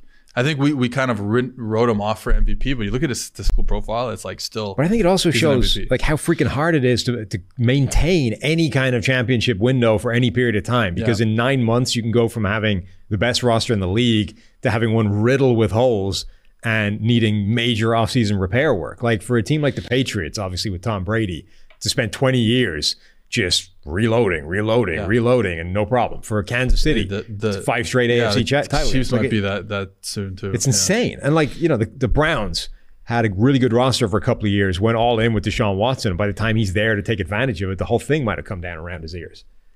It's crazy. Number 28, Cincinnati Bengals, Dalton Kincaid, tight end from Utah. Yeah, I mean, like I think this is Hurst is a free agent, so Hayden Hurst is a free agent, so very possible. A lot of people like Kincaid. I haven't watched him yet. A lot of people like Kincaid, and like uh, I think Daniel Jeremiah had him at tight end one over Right. Michael Mayer, who had like tight end three or something. So clearly a really good player. And and the Bengals kind of in the in this we can say the same thing about the Bengals in, in, in the sense that they could kind of draft any position as well. But but looking at it from a different lens, which is like because they're good, they can draft any position. Yeah, I mean, I think they would also.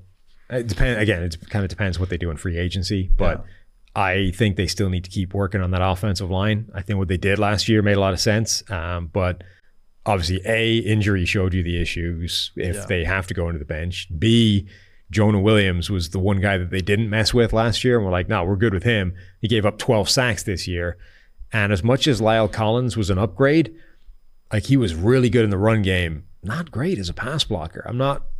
I wouldn't be hundred percent sold that you're set there either. He, he was got better as the year went on, but like He's also had like a pretty extensive list of injuries. and Like, yeah. Now you're in another injury. Like Yeah. I, I agree. I think line they got to keep. So I wouldn't necessarily like go crazy to replace him, but if you know an offensive tackle showed up and you're like, I like you're this guy. 28th too. It's not like you're picking 12th. Like Right. you can go and go and find a, a, tackle at this position. You're, you're probably all right with. Yeah, 29 Denver Broncos. New Orleans Saints. Oh, you're right. It is the New Orleans Saints for the Sean Payton deal. This pick has now been traded three times already, and we haven't got to the draft yet. So the New Orleans Saints. So he Mel Kiper had the Denver Broncos selecting Isaiah uh, Foskey, edge rusher from Notre Dame.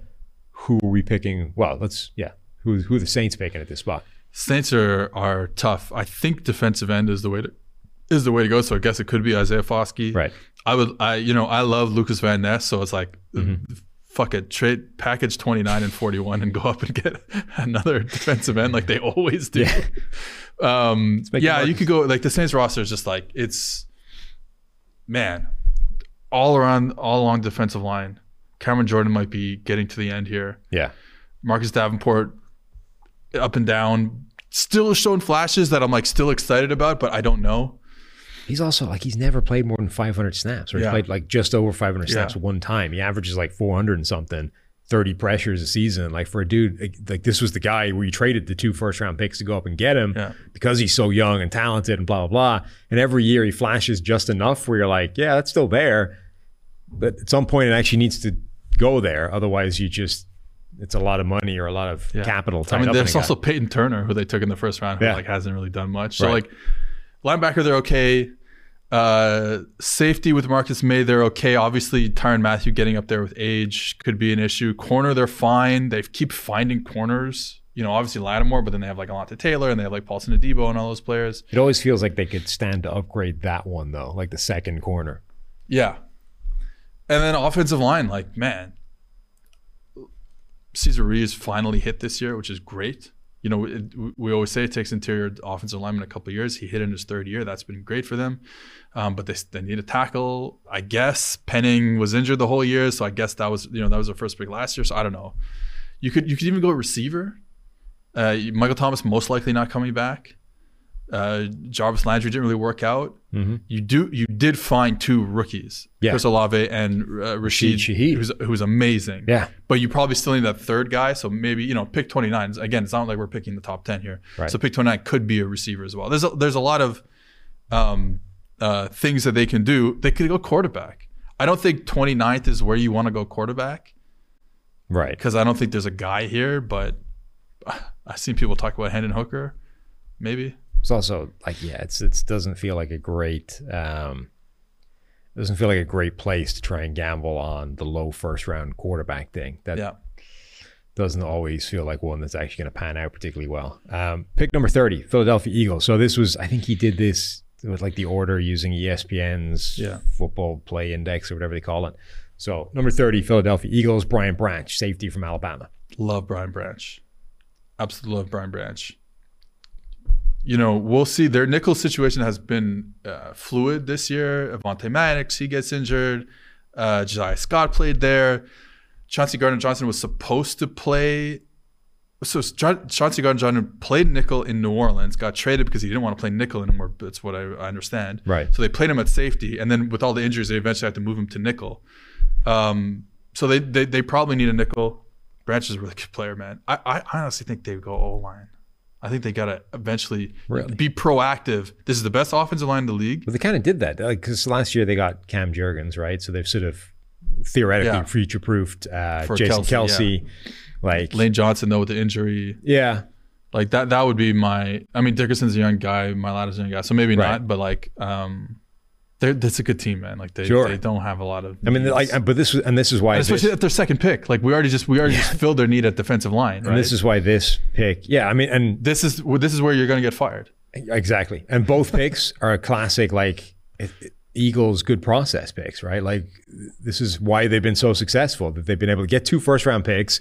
And in this particular draft, Mel's, they've added a defensive lineman because they just keep on doing that so they can roll seven deep. And then they add a, a guy, Brian Branch, that can come in and replace CJ Gardner Johnson and keep on trucking on the back end. Like, or you could go, you know, with a number two corner and potentially move on from um, James Bradberry rather than pay him what he's earned based off this Yeah. year. Like it's another spot where like the Eagles almost can't do any wrong because they've put themselves in this situation. Um, final pick, number 31 in this scenario, Kansas City Chiefs, Zay Flowers, wide receiver from Boston College. Obviously, receivers in need. Didn't really work out with MVS or or Juju or Skyy Moore for that matter. I'm, At least I'm- I'm- individually, but collectively it worked fine. Like, well, because when the quarterback is Yeah. number 15, then it, Right. a lot of things work fine. And the, and the, and the the top pass catcher is a future Hall of Famer, then a lot Mm-hmm. of things are going to work fine. yep. But yeah, they, if they eventually need to, and I'll tell you what about the Chiefs in general. I was one of these people who my hot take, like I didn't actually believe it, but it was like my hot take, my bold prediction was that they that they weren't going to make the Super Bowl and they might not even make the playoffs. And it was Wow. it was it was based on the idea that you know they, they had some struggles on offense during 2021.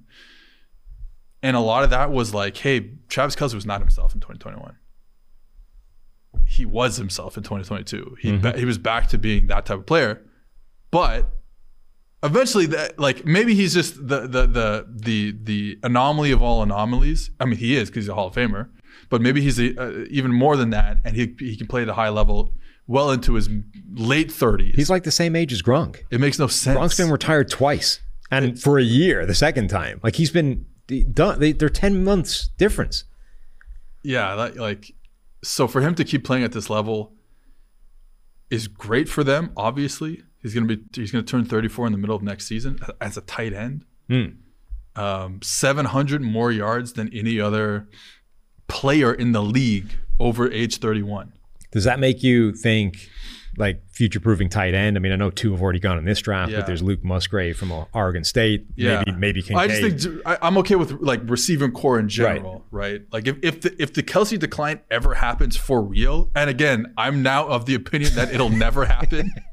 that then then obviously you need um you, you need you need uh, some sort of receiver. And Zay Flowers, good player, super fast. That's also like, yeah, the the tight end thing feels like one where you would be smart to future proof that. Like, you know, I will say they liked what they had out of um, 83 Noah Graves. Had a had a you know good year or whatever. yeah, He's not Travis Kelce, but right.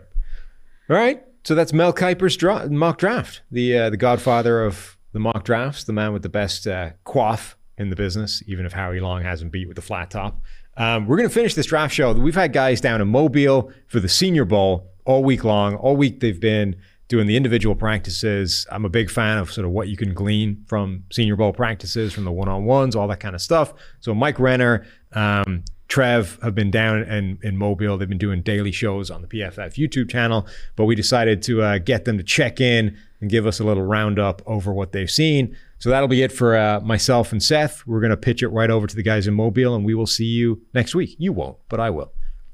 What's what's happening to you? You're me? getting kicked out of the show. You're go- you're Oh, done. man. Your usefulness has come to an end, and you are being sent packing for literally packing. I have my full- suitcase upstairs. The full Jheri curl to be Oh, back in the chair next week, um, and then we'll be in uh, Phoenix for the Super Bowl. So thanks all for listening. Thank you, Seth, for showing up to do these shows, and uh, we'll hear what the guys think of Mobile. What's up, everybody? Trevor Sikkema, Mike Renner here with you in Mobile, Alabama to recap what we saw from the 2023 Senior Bowl. Mike, we're going to give a couple of players that really caught our eye from this week. Who's the first one that you want to shout out? A guy who you really think won the week? It's got to be Tank Dell, the Houston wide receiver. It's a good choice. 5'8, Good way to start. 163. I get it. Small, but six foot wingspan, which to me is more the more important number at wide receiver. That- that is basically how much you can which to adjust outside your frame and haul on a football. So few times are you asked to really go completely up in the air and high point a ball. And truthfully, when he does, he's got a pretty high vertical. He's going to test very well at the combine. But the bigger thing was here down in Mobile, his ability to get off press coverage, which I don't think anyone touched him truly at the line of scrimmage. Guys Yeah, were up didn't feel like they did. but they didn't touch him. And then his ability to just stop, sink, and cut on a dime like that. That ability is under discussed when we talk about wide receivers. Everyone wants to say, "Oh, 40 time 4-3 this, 4-2 that."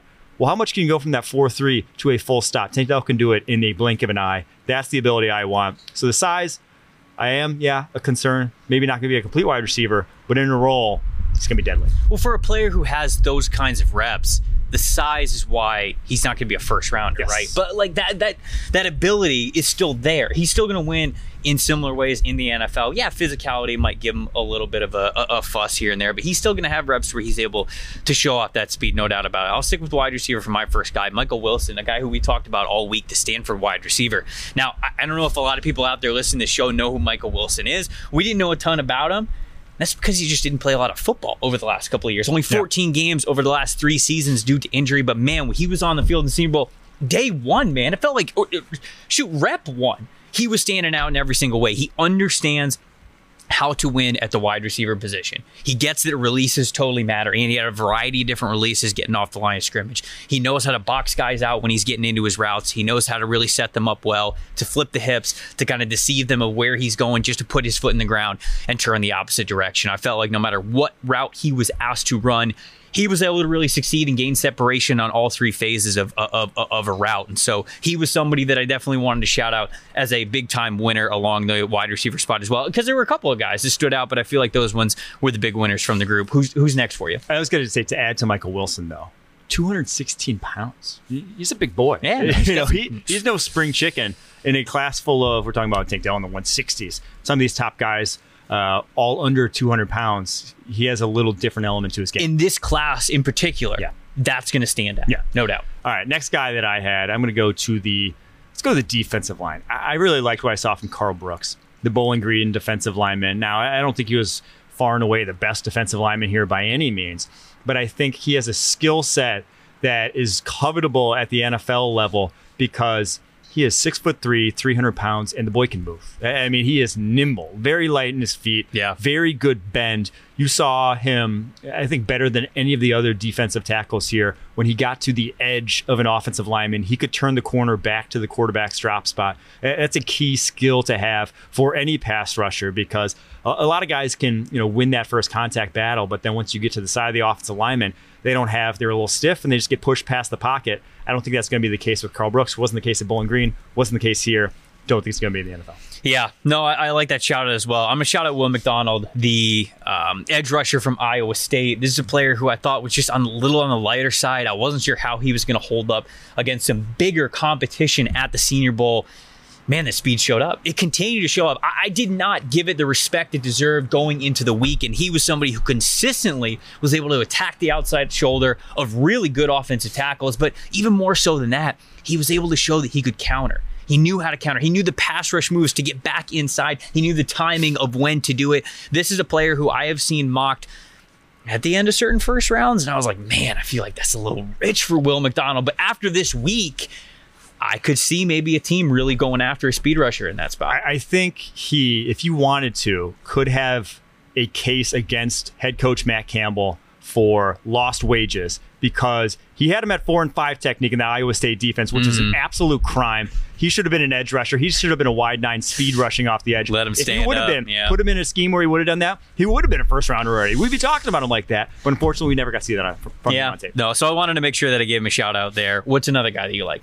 Ooh, another guy that I liked here. Uh, let's go to the offensive line. I'm going to the positions that I think are actually valuable here. Um, the one I really liked along the offensive line is Steve Avila, TCU. That's your boy. guard. I, I, I, he was off interior offensive line three heading into this draft class in the PFF draft board. I don't think he's going to rise because of Cyrus Torrence, the Florida guard, and John Michael Schmitz, the Minnesota center. Those were one and two in the PFF board. They had great weeks as well. They had good weeks. But I think the sort of gap that I saw after those first two to Avila is gone. Those those three, in any order you want to put them, are the three best interior offensive linemen in this draft class. Um, I think all are going to be quality starters sooner rather than later, and I think Avila showed that. You saw him at left guard, center, right guard throughout the week of practices. Didn't look like a fish out of water at any of those, and then just the pure anchoring ability for a guard was as good as it got here. I'll stick along the offensive line, but I'll go out to offensive tackle. It feels like it's been a while since we've seen him, but Dawand Jones had an unbelievable mm. day one, so much so that he didn't practice the other two days. And so he just turned so many heads. Look, first of all, he shows up six foot eight, 375 pounds. This is a mammoth human being playing on the right side of the offensive line it just felt like no one could get by the the, the size and the and the length of him. It really nobody could get into his chest. Nobody could get the better of him, and it just felt like he was totally dominant in so many different ways, using his strength to his advantage. I was worried about the footwork a little mhm. bit, right, because he's just a bigger offensive tackle. I didn't think in his tape at Ohio State he had the cleanest footwork. It didn't matter here, man. He, he totally dominated so many different types of edge rushers that tried to challenge him. And one of my favorite things from him that I saw wasn't even when he was strapped on the pads. It was today and yesterday when he wasn't practicing, when he was just off on the side. He was calling out the moves that he was going to expect from the defensive lineman. He was telling other offensive linemen what to do. He was basically a cheerleader there on the sideline for his guys. tells me he's a student of the game. Like he actually is a guy who is going to be in the film room, going to be grinding because he saw things at a high level there, and that's why he has kind of and is able to get around the fact that he's not the most fleet of foot for the offensive mm-hmm. tackle position, but this guy knows ball, knows line play. That showed up again and again. One last guy. Let's give one last shout out. Let's go for. One last guy. I'm gonna go to. What about your boy Adebawore? I was gonna go to the safety position. I want to give some love to Okay. Sydney Brown. All right. The Illinois. That's a good call. I can't be mad at that. I Can't be mad at that. He, I was high on him going into this, so it's hard to call him like a massive riser. I think he's somewhere in the day two range at the safety position, but his ability to go one on one out on the edge, I- thought was he looked like he looked better flat out than some of the corners in those drills, despite you know not having that background. Um, was more of a box safety at Illinois, but he's got four three speed, some of the best speed in this class. He is jacked to the gills. This guy spends some hours in the weight room over the course of his Illinois career. Yes. And- he's got a great build for the position. He's short, stout, but he's got long arms, and he affected a lot of passes over the course of the week. So I think Sydney Brown, he made himself some money. There are a lot of good defensive backs. Uh, Jammie Robinson from Florida State, Tyrique Stevenson from Miami, Darius Rush from South Carolina. Yeah. I think a lot of these guys really made some money for themselves. Um, oh man, who do I want my last guy to be? Got to pick it. Out of Tamiwa Adebawore, right? Do it. There you go. I got to pick him. He's the Northwestern defensive You're tackle. The build is so unique. Under he's right, he's right at six foot one, mm-hmm. but he's got the the, the wingspan. What what's the 6'10. wingspan? 6'10. Six ten, six foot ten wingspan for a guy who is six foot one, and he's playing on the interior offensive line, right? So he has that natural leverage of being smaller in height. He could sink those hips, get down into his stance, and really get that natural leverage when he fires off the line of scrimmage. And yet, when he does, and he gets his hands in the right place, the separation that he creates with that uh, with that extension and with that arm length, it's devastating for a lot of uh, of interior offensive linemen. We looked saw like- that this week. They look like Stretch Armstrong. You know, someone pulled his arms out just a little farther than they should have been, and it's like that's a good, it's a good build to have. Yeah, no, I, I he, he had a lot of dominant reps just because of that, especially one that we saw on day three where he knocked Jarrett Patterson uh, almost clear off of the football field. So that almost He was uh, a Feldman's Freaks List guy too, so don't expect him to go to the combine and put on a show. there we go. Those are a handful of guys that we were impressed with here from the 2023 Senior Bowl.